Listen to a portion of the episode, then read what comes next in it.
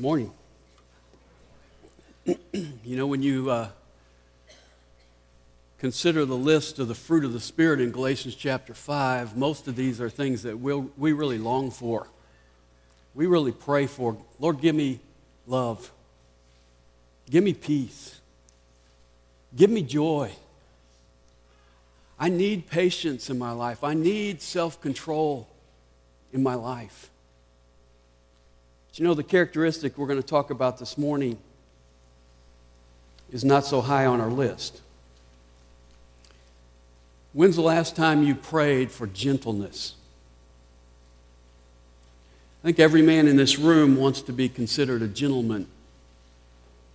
But when we dissect that, that, not every man wants to be considered a gentle man. Gentleness doesn't win any football games.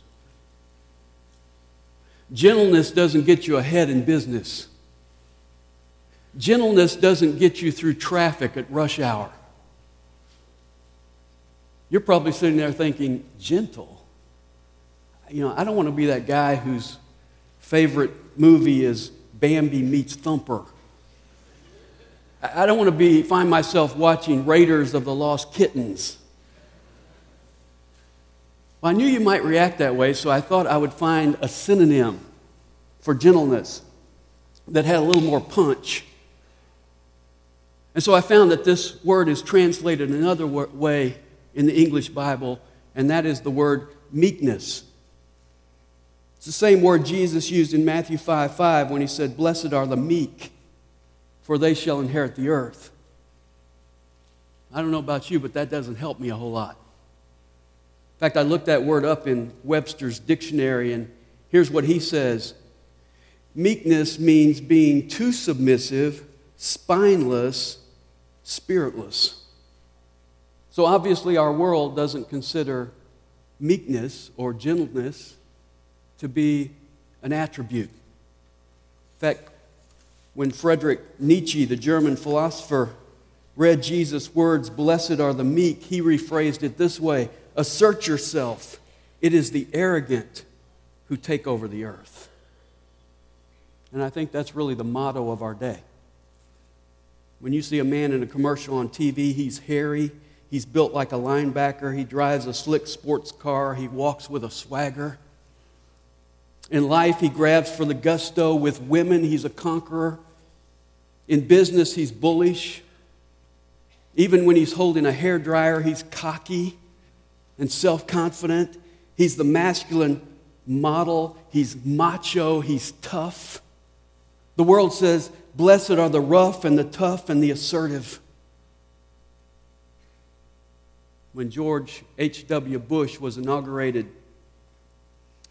he made this statement I want America to be a kinder, gentler nation. And I think a lot of people, when they heard that, chuckled under their breath. And I think people are still chuckling under their breath at the idea of being gentler. But I want to tell you something this morning. Regardless of what the world thinks about gentleness, and regardless of what you may think about gentleness at this point as you sit here this morning, the Spirit of God wants to produce the fruit of gentleness in your life. So, the question I want us to address today is what does a gentle person look like? And to help us understand that, I want to look at four things about gentleness. The first is the explanation of gentleness. What is gentleness? What is meekness? Is Webster right when he says it's spineless? Well, to help us with this, I want to look at the way this word was used in the first century. And I want to give you three examples of the way it was used. One way was this it was used when a person had a burn, and they took an ointment and they put it on that burn, and that ointment was soothing and took the sting out of the burn. So when you use that of a person, it means somebody who is soothing, somebody who is non abrasive, someone who is calming and easy to be around. Another way that word was used in the first century was of a king who conquered a tyrant. And even though he had the power to act otherwise, he chose to be gracious to that tyrant. A similar way it was used was this, and this is my favorite. It was used of a wild horse who had been broken by a trainer. It had the power to rear up and buck, but it didn't do that because it had been broken. I want you to think about that. What happened to that horse? Well, see, that horse didn't have less power, it just had something new. It had gained gentleness. So I want to suggest to you that this is the definition of gentleness or meekness. When used of a person, it's someone who has power under control. It's power under control. And when you think about yourself being gentle, I want you to think about yourself as being a powerful horse who has been broken by the Spirit of God so that you still have power, but it's now under His control. Now, with that definition, I think it alleviates a few misconceptions we have about gentleness. One is this gentleness is not weakness. Gentleness is not the 98 pound weakling who sits on the beach and gets sand kicked in his face. Gentleness is not the Caspar Milquetoast who has to strain to squish a grape. That's not gentleness. In fact, to be gentle doesn't take less power, it actually takes more power. The most powerful man who ever lived was a gentle man. Jesus, who could say a word and calm a storm. Jesus, who could say a word and a battalion of Roman soldiers fell flat on their back. Jesus, who could say a word and a dead man rose from the grave, said this about himself I am gentle and humble in heart. Jesus was gentle because he was soothing to be around. Jesus was gentle because he had power under control. Now, when Peter faced those 600 soldiers in the garden, he decided he was going to be macho man. And so, what did he do? He pulled out his sword and he swung it. And Jesus turned to him and said, Put up your sword. And then he gently took that man's ear and he put it back on. And then he turned to Peter and he said, Don't you know that I could call 12 legions of angels if I wanted to? A legion is like 5,000. So if my math is right, that's like I could call 60,000 angels right now. In other words, Jesus is saying to Peter, I'm not so weak that I need you to bail me out. What Jesus was doing was operating with power under control. He was operating in gentleness. He did the same thing at his trial. Imagine the one who would later say in Matthew 28 18, All authority in heaven and earth is given to me. That same one was mocked and abused and spit on he had his beard pulled out. He was falsely accused. He was beaten. And how did he respond to that? Was he like the Incredible Hulk? No. The Bible tells us he was like a lamb that is led to the slaughter and like a sheep that is silent before its shears. Why was Jesus silent? Why didn't Jesus fight back? He was the king who had the power to act otherwise, but chose to be gracious to you and to me. You see, his gentleness, his meekness was not evidence of weakness, it was evidence of strength. It was power under control. I don't know how you think about Jesus. Jesus was not a 98 pound weakling, either outside or inside. You look at his life. Matthew chapter 23, he looked the religious leaders in the eyes and he said, Woe to you, scribes and Pharisees, hypocrites. In John chapter 2, he made a whip and ran the money changers out of the temple. When he stood before Pilate, Pilate tried to intimidate him in John chapter 19 by saying, Don't you know that I have authority to release you and I have authority to let you go? And Jesus turned to him and said, You would have no authority if I didn't give it to you. See, meekness is not weakness. Jesus wasn't meek because he had no other option. He was exhibiting power under control. You say, well, Dan, I have a tough time relating to Jesus because he's God in the flesh. Can you give me another example? Well, let me give you one. I'll give you the example of the meekest man in the Old Testament. You know who it was? Numbers 12:3 says, "The man Moses was very meek, more than any man who was on the face of the earth. Moses was the gentlest guy on the face of the earth in his day. Now, how do we see his gentleness? If you go back and read that verse, it's in the context of his own family members, his brother and sister, criticizing him, and he remains silent. That's gentleness. Now, did Moses do that because he was a wimp? No. In fact, if you look at Moses' life, before God broke him, he killed an Egyptian in Exodus chapter 2.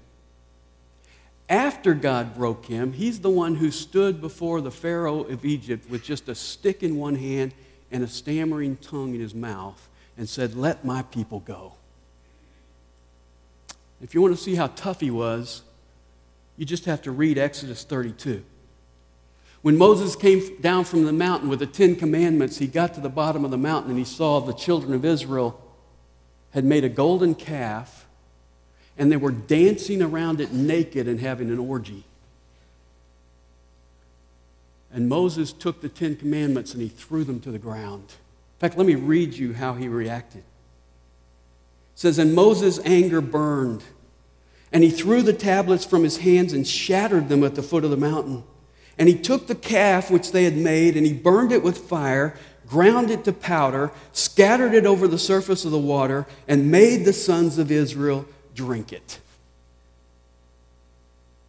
Now, I don't think anybody was calling him a wimp that day. You say, well, Dan, why did Moses react with force on some occasions and with gentleness on other occasions? Well, I think if you will examine the scriptures, you'll come to this conclusion. And it's a very important conclusion. When there were attacks made against Moses personally, he was gentle and meek. When there were attacks against God, he threw down the Ten Commandments. We see the same in the life of the Lord Jesus. When he was attacked personally, he was gentle. When they turned his father's house into a house of thieves, he made a whip. What I want you to see this morning is that gentleness is not weakness. Second misconception gentleness is not natural. I don't know if you've noticed this, but meekness doesn't come naturally for us. Gentleness doesn't come naturally. It's not natural to be soothing. It's not natural to have your power under control. It's not natural to endure ill treatment from other people without retaliating. What's natural is just the opposite. What nat- what's natural is to demand our rights. What comes natural is that we put ourselves first and we say, Nobody messes with me. Robert Ringer wrote a book several years ago. It rose to the top of the New York Times bestseller list. It was entitled Looking Out for Number One. he followed it with a second book that sold more copies than the first. It was titled Winning Through Intimidation. And I think those two books together really summarize the attitude of our day. Look out for yourself and win at all costs. And unfortunately, many Christians have bought into that attitude. And I think a lot of Christians are walking around today, and I would call them Frank Sinatra Christians. They intend to strut into heaven singing, I did it my way. Well, guess what? When you do it your way, what comes natural is to push and claw and fight your way to the top. I want to tell you this morning gentleness is not natural. And that's why the Bible tells us it's the fruit of the Spirit. The Spirit of God is the trainer. The Spirit of God is the power in my life who breaks me and brings me under control. Secondly, I want us to see the example of gentleness. And not surprisingly, the exa- example of gentleness is God. If you have your Bibles, you can look in Isaiah chapter 40. Isaiah chapter 40 is a chapter all about the power of God. It says in this chapter that the nations are like a drop from a bucket to him. The nations are like a speck of dust on the scales. In fact, it says the nations are like nothing before God. Things that we consider great are nothing before God. He is so powerful. But then, right in the middle of this chapter about the power of God, he says this in verse 11 Like a shepherd, he will tend his flock. In his arm, he will gather the lambs and carry them in his bosom. He will gently lead the nursing ewes. I don't know if there's any more gentle picture than a shepherd carrying his lambs close to his heart. And this verse tells us that's the way God treats you and me. And what I love is if you have your Bible open, look at verse 10. And I want you to circle this word. It says, With his arm he rules. And then verse 11, In his arm he will gather the lambs. The same arm that powerfully rules the universe gently gathers his lambs. See, gentleness is not weakness, it is power under control. And God is our example. Maybe you can relate to Elijah. Elijah had his best day of his life one day and his worst day the very next day. You ever have that happen? You hit a high and think life is wonderful and then you crash. He had his best experience. He he defeated the 450 prophets of Baal on Mount Carmel, and he was thinking, life is good. In fact, the Bible says he got to take them down in the valley and kill them, slay them. That's a preacher's dream. I'm sorry. I didn't mean to say that. I mean, he got to get his hands dirty. He, he slew these guys. And then the next thing we read He's running off, fleeing off into the wilderness, running from Jezebel. He killed 450 men and ran from a woman. That's another sermon.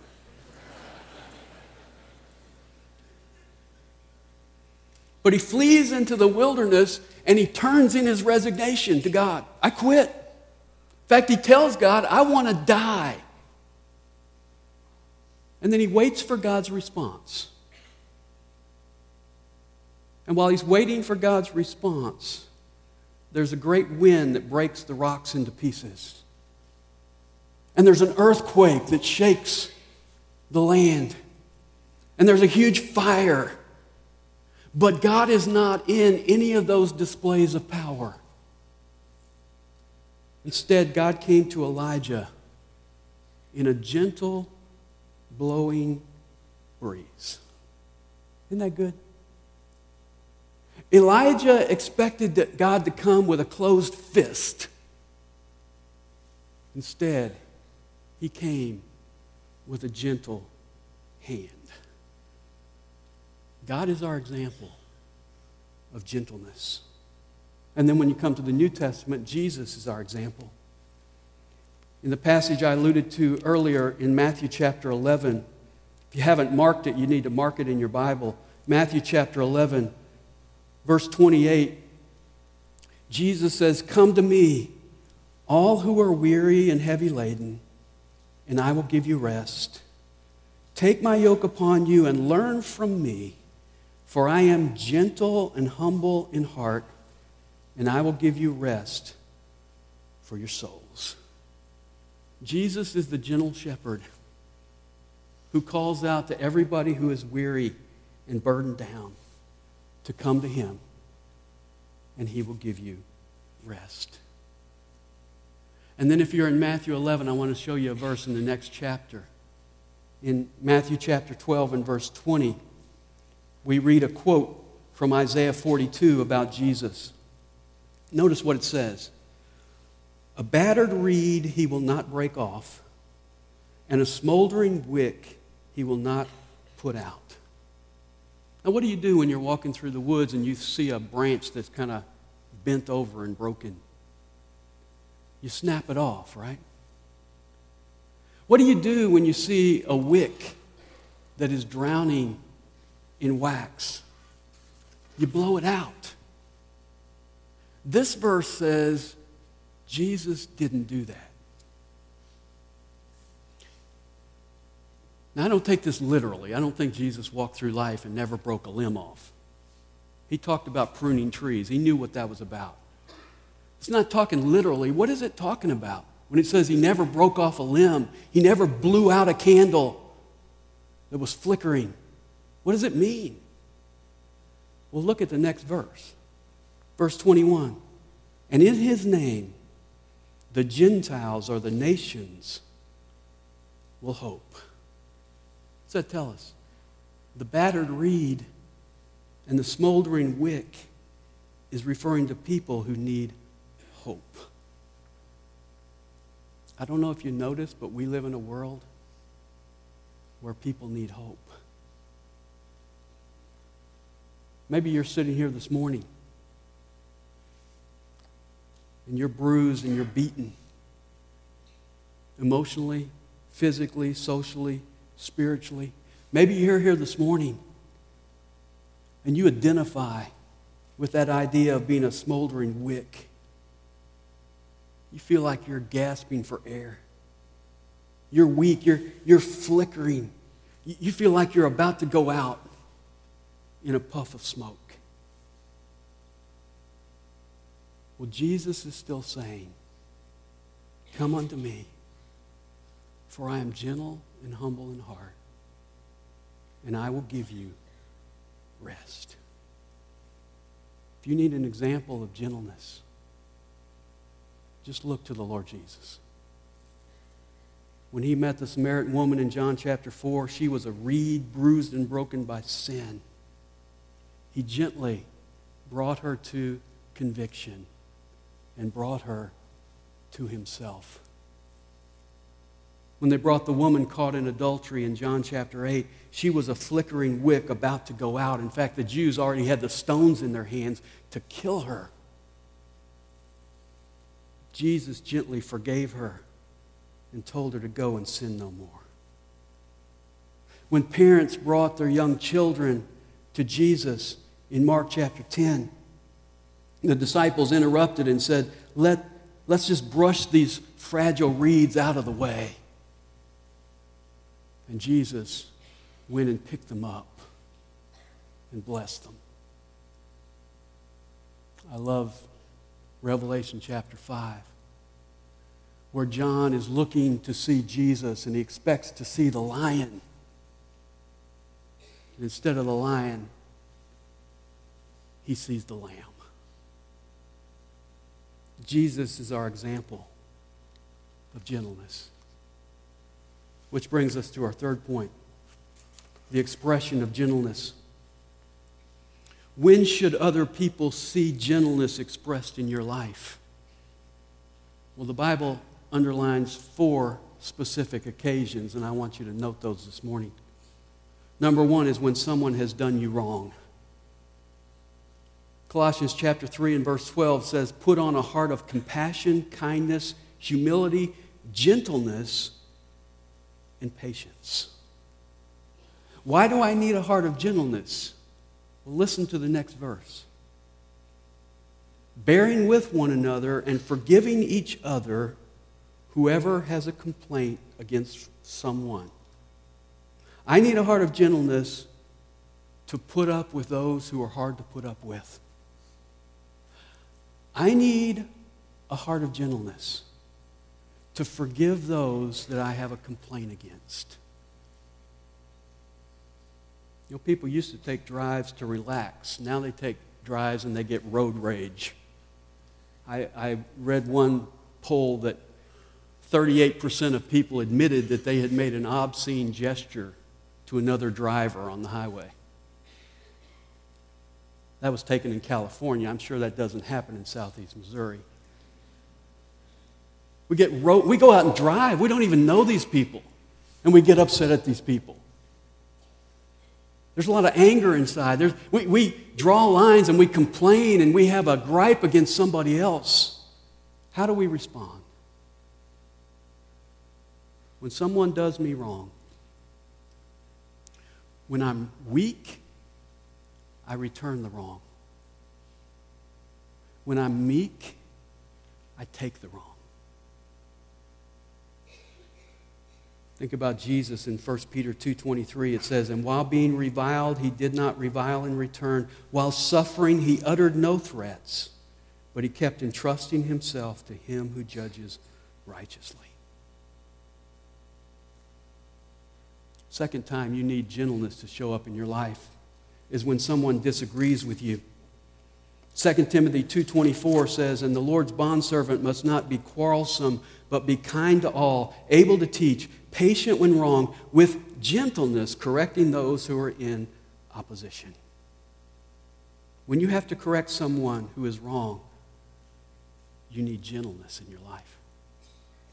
I mean, Jesus practiced this throughout his ministry. The disciples were always doing something wrong. I mean, every time he turned his back, they were fighting about who was the greatest. James and John had their mother come to him and ask to sit in the prime seats in the kingdom. In Luke chapter 9, I always laugh when I read this in verse 54. A town in Samaria wouldn't let them pass through, and so James and John came to Jesus and said, Do you want us to call down fire from heaven to burn it up? They were always doing something wrong. And most of the time, they were disagreeing with Jesus, usually behind his back, but sometimes even to his face. Because you remember that one occasion when Peter took him aside and rebuked him. So Jesus was always correcting the disciples, but when you read about how he corrected them, you will see that he never corrected them with force. He always corrected them with gentleness. You see, the weak person argues, the meek person instructs. I'll give you a third area. When someone has fallen into sin. Galatians 6:1 says, If a man is caught in any trespass, you who are spiritual, restore such a one in a spirit of gentleness. When your brother falls into sin, what do you do?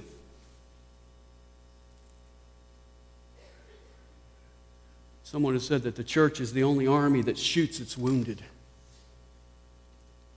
Shoots its wounded. That's not what we're called to do. We are called to restore them. And the characteristic it takes to restore them is a spirit of gentleness. When someone disappoints you, do you come at them like Hurricane Isaac? Or do you come at them with a spirit of gentleness? Jesus referred to this in Matthew chapter 7 as taking the speck out of your brother's eye. That's delicate surgery when you take something out of somebody's eye, and it requires gentleness. When your brother falls into sin, the weak person judges him. The weak person condemns him. The weak person turns his back on him. The meek person restores him. And then a fourth time is when someone is lost and needs Jesus. We read 1 Peter 3:15 to you. It says, "But sanctify Christ as Lord in your hearts, always being ready to make a defense to everyone who asks you to give an account for the hope that is in you, yet with gentleness." How do you defend your faith? Are you rough and tough and cold and hard and judgmental, or are you gentle? You see, we have to keep in mind that our job is not to win arguments. Our job is to win souls. And that's done with gentleness. I love the attitude of Jesus when he approached Jerusalem in Luke chapter 19. It says, when he saw the city, he wept over it. Why was he weeping? Was it because he knew that within a week he was going to be dead? No. He was weeping because he looked at the city and he wanted to gather them like a hen gathers her chicks, but they were unwilling. Jesus wept over the lost condition of the people in the city of Jerusalem. He asked you a personal question this morning. When's the last time you literally wept over a lost person? When's the last time your pillow was wet because of your tears for the people of the city of Cape, Jackson, Marble Hill, Scott City? Your neighbors, your friends, your schoolmates. The Bible says in Psalm 126 5, those who sow in tears shall reap in joyful shouting. If you want to reap with joy, you have to sow with tears. You have to sow in brokenness. You have to sow in gentleness. So when someone has done you wrong, when someone disagrees with you, when someone has fallen into sin, when someone is lost and needs Jesus, we need to show up with gentleness, meekness, brokenness. Which brings me to the last point the effect of gentleness. You know, most of us have the idea that gentleness is not very effective. The gentleness won't get you very far. Most of us agree with Leo Durocher when he said, nice guys finish last. I want to tell you something this morning. The Bible says that gentleness will get you much farther than brute force. In fact, in God's economy, gentleness is powerful. That's why when the King of Kings rides into Jerusalem in Matthew 21, what does he look like? The King of Kings looks like this in Matthew 21 5. He is gentle and mounted on a donkey. If the King of Kings is gentle, then what should his servants look like? You know, in God's economy, everything is reversed. The last will be first, the humble will be exalted, the meek will reign. That's why Jesus said, Blessed are the meek, for they shall inherit the earth. So if you want to get ahead in God's kingdom, you don't do it by being assertive. You do it by being gentle. Gentleness is effective. That's why David could say in Psalm 18:35, "Your gentleness makes me great." Now, how is gentleness effective?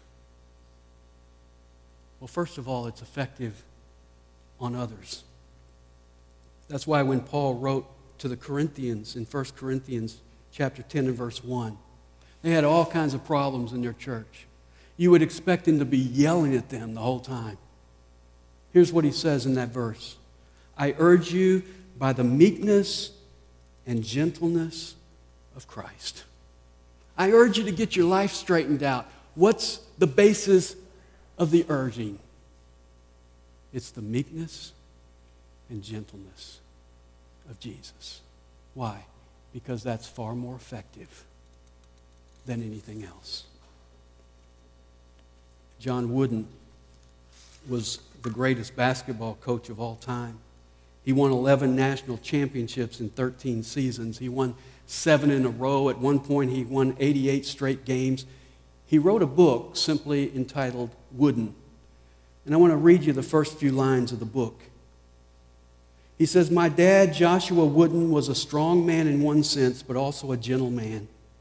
While he could lift heavy things men half his age couldn't lift, he would also read poetry to us each night after a day working in the fields raising corn, hay, wheat, tomatoes, and watermelons. He had a team of mules named Jack and Kate on the farm. Kate would often get stubborn and lie down on me while I was plowing. I couldn't get her up no matter how roughly I treated her. Dad would see my predicament and walk across the field until he was close enough to speak to her, and then he would just simply say, Kate. Then she would get up and start working again. He never touched her in anger. And then he added this It took me a long time to understand that even a stubborn mule responds to gentleness.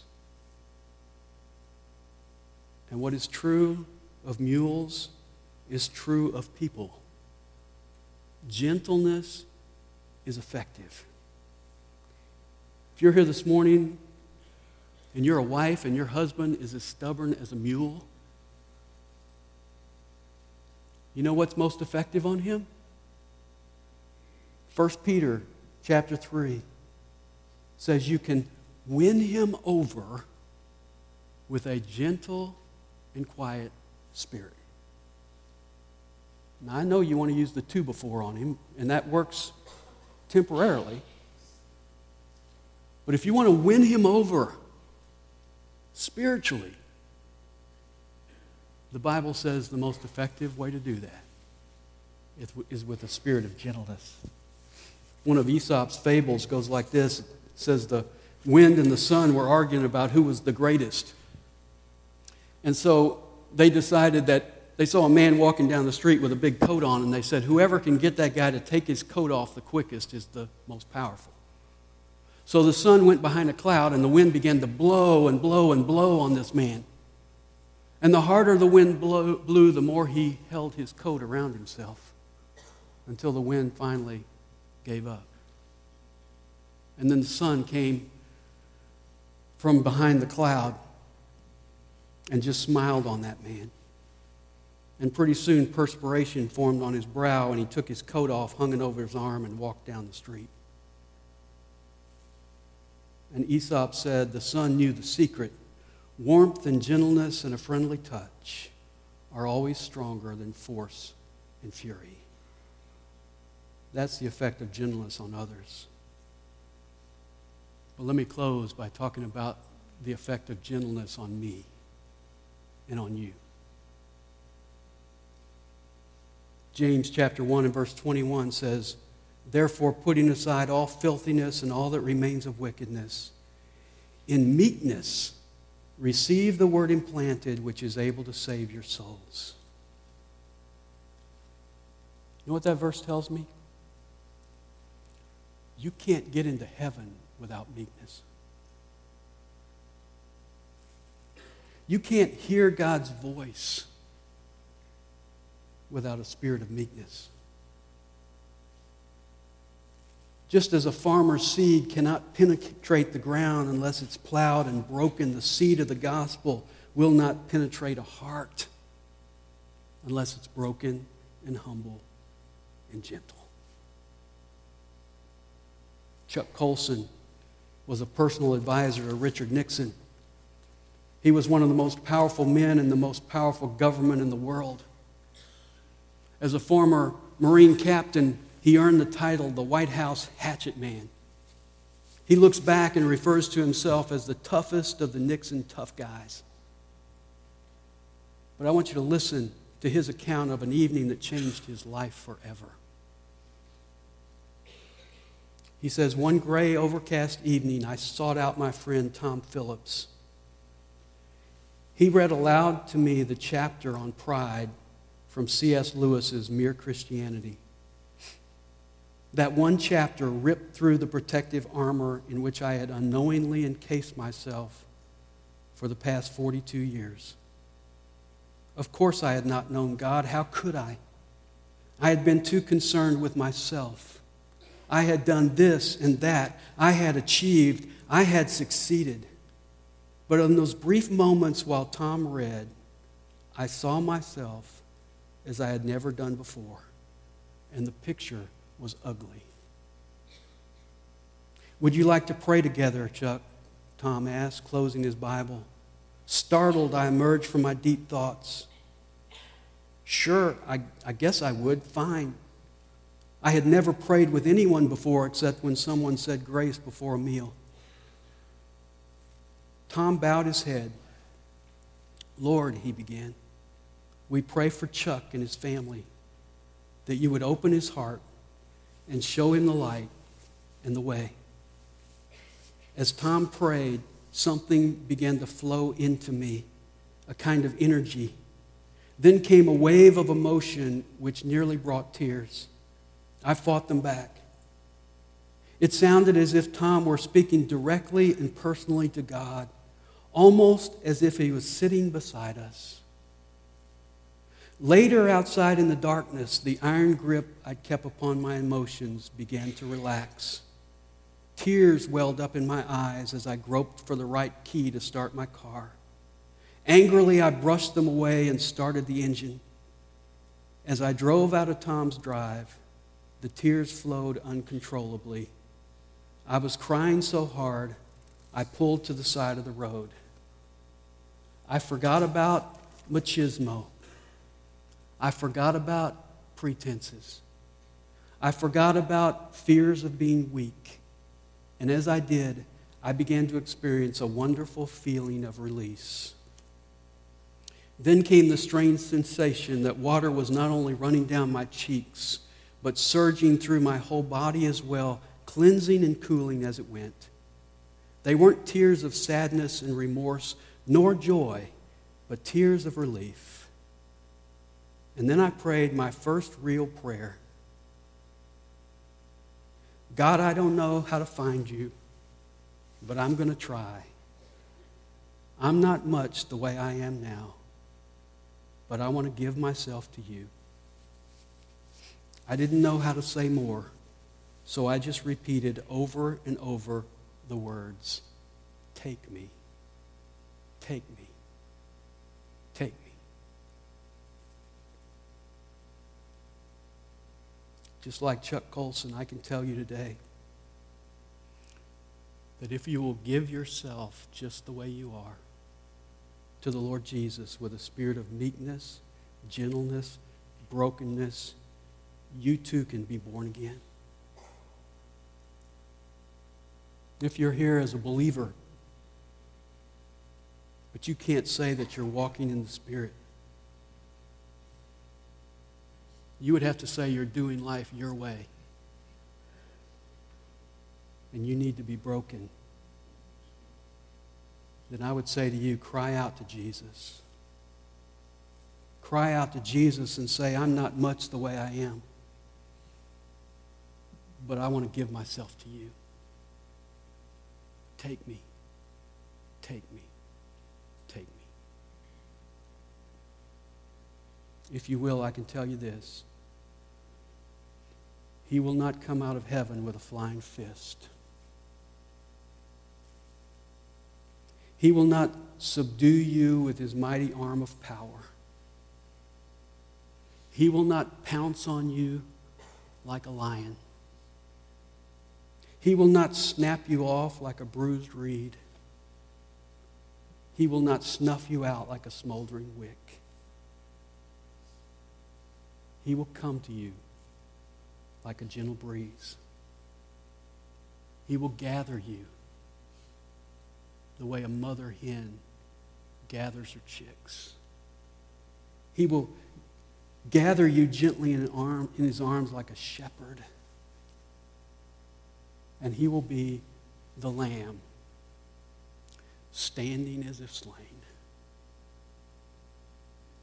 And he will give you rest.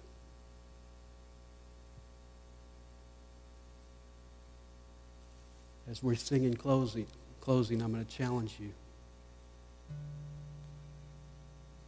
to call out to Jesus today in brokenness and let him show up in gentleness.